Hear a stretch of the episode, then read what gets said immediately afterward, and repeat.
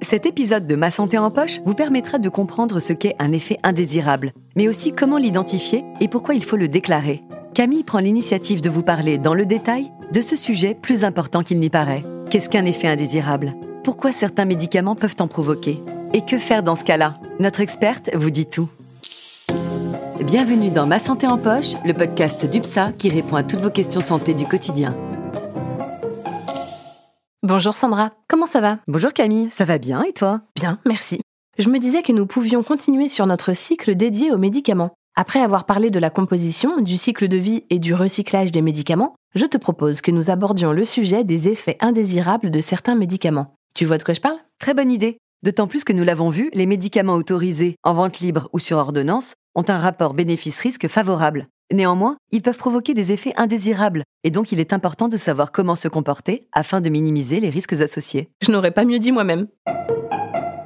Pour commencer, il faut comprendre que les termes effet indésirable et effet secondaire désignent une seule et même chose, une réaction non voulue à un médicament en cas d'utilisation conforme aux termes de son autorisation de mise sur le marché ou lors de toute autre utilisation.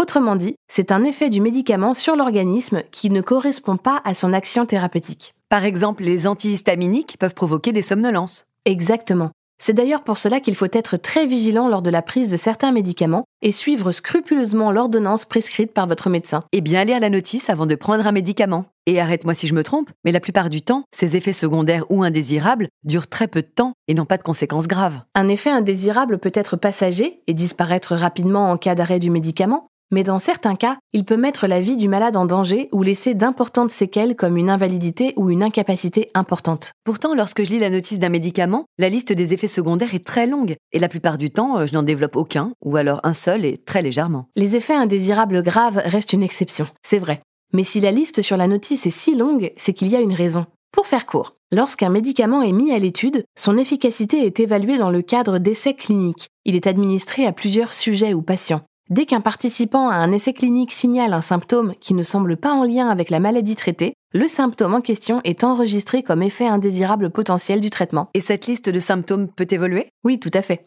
C'est pour ça qu'il faut absolument signaler tout effet indésirable à son médecin ou à son pharmacien. C'est une démarche importante et vraiment utile pour faire progresser la sécurité des patients. Et je ne peux pas faire ça sans passer par mon médecin ou mon pharmacien? Si, le gouvernement a mis en place un site internet signalement-santé.gouv.fr qui te permet de déclarer l'effet secondaire d'un médicament de manière autonome, donc sans passer par un médecin ou pharmacien. Et qu'est-ce qui se passe une fois qu'on a pris l'initiative de donner cette information? Ces informations vont être transmises aux autorités sanitaires qui prendront le temps d'analyser toutes les données recueillies sur le médicament en question. Les effets indésirables continuent d'être analysés et recensés tout au long de la vie du médicament par les laboratoires. Donc il ne faut vraiment pas hésiter à signaler tout effet indésirable qui ne serait pas indiqué dans la notice. C'est noté. Si je résume, les effets indésirables sont listés lors des tests cliniques réalisés avant la mise sur le marché d'un médicament afin de prévenir des risques potentiels sur les patients.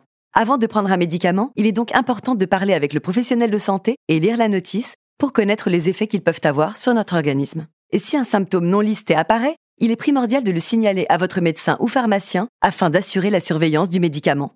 Merci Camille pour toutes ces infos. Mais de rien, Sandra. Et n'oubliez pas que vous pouvez également signaler un effet indésirable sur le site signalement-santé.gouv.fr. Merci encore de nous avoir écoutés.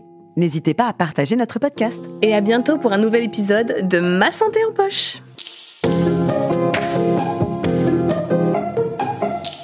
Ah, UPSA.